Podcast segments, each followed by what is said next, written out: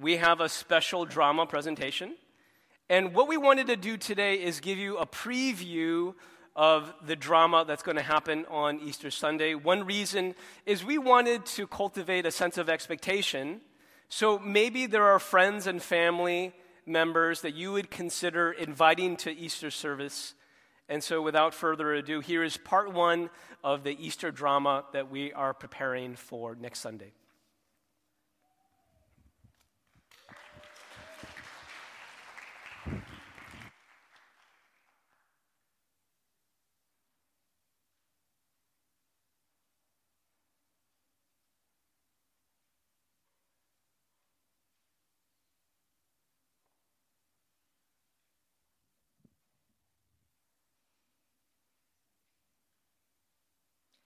Um, we really appreciate you all being here today for Jay's funeral.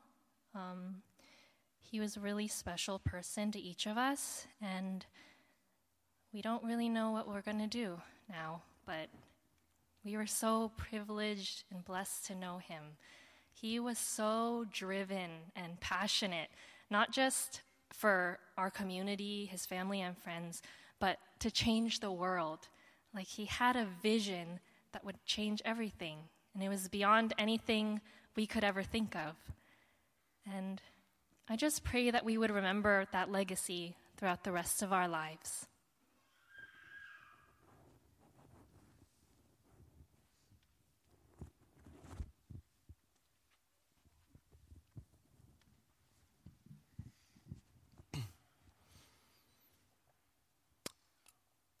You know, before the four of us met Jay, um, we were all just struggling musicians without a purpose, trying to make a living.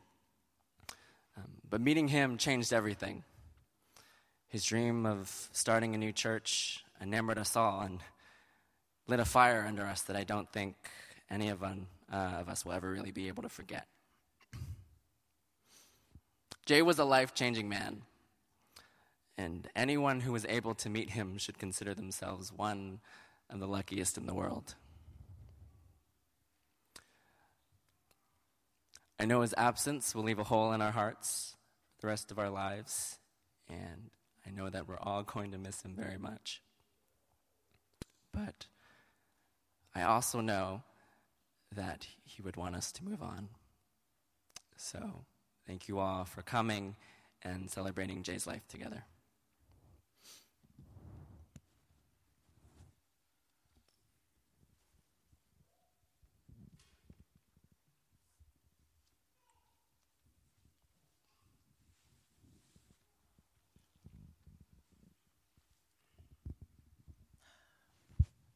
Guys, it's over. Like all of this is done. I don't even know what to think. I don't even know to, how to process all of this. It really feels like we just saw him yesterday. How can he be gone? I know, everything just happened so fast.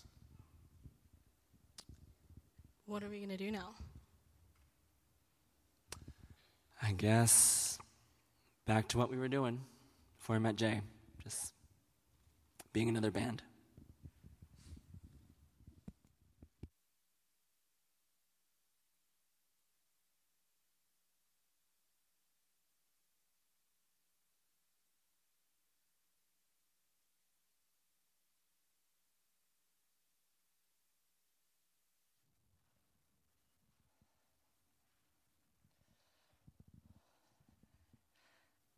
Hey, Jay. I, I can't believe I'm here talking to you like this right now, but I don't even know where to start. I remember when we first met, back when the band was still together, you came to us after one of our shows. You went up on stage. You called me out by my name. You asked me to follow you. I don't know why. I, I, I did. For some reason, I did. And it was the best decision I've ever made in my life. Jay, you taught me so much. You showed me a new way to live my life. And I thank you for that. You had this amazing dream of starting a new church. I, I brought this mic, Jay. I, I, this is the mic you gave me when you asked me to lead the church with you. Jay, I gotta. I came up to say something to you that I didn't get a chance to say before. I messed up, man. I, the day it happened, I, I messed up. You're my best friend, Jay, and I failed you. I can't take this mic now after, after what I did to you. I just can't. I'm so sorry, Jay. I, just can't do it. I'm sorry.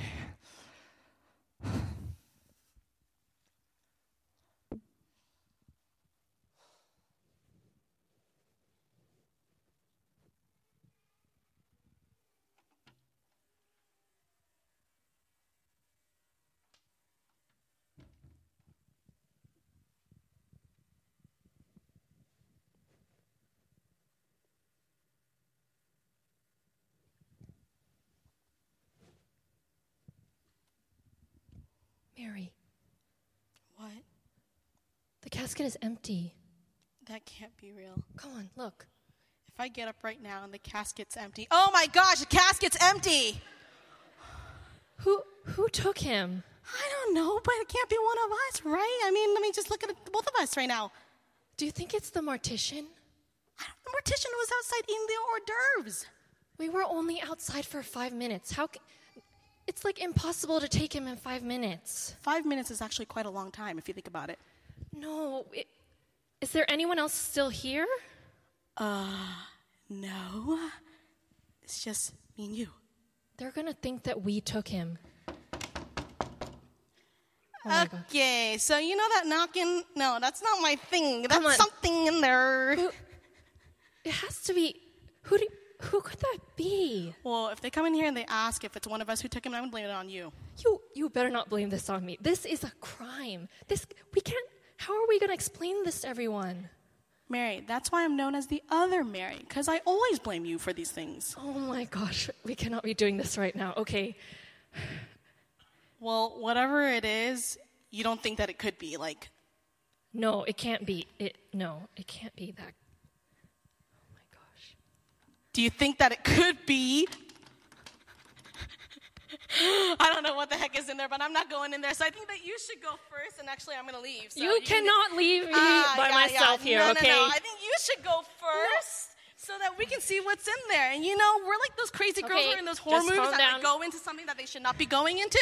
That's us right now, okay? Okay, just- so I'm gonna close my eyes and I'm You gonna better not be you. pranking me right now, okay? I will not be pranking you, but things happen at this church, you know. It's just really creepy. Like Okay, the panel see. windows or something. Okay, What do you oh see? What do you see? What do you see? oh What do you see? Oh my see? gosh, what is?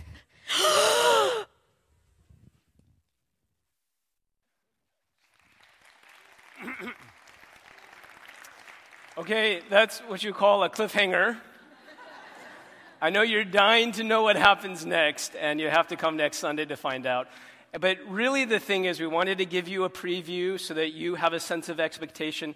Are there friends, are there family members that you would like to invite to hear the amazing, transformative gospel of Jesus Christ?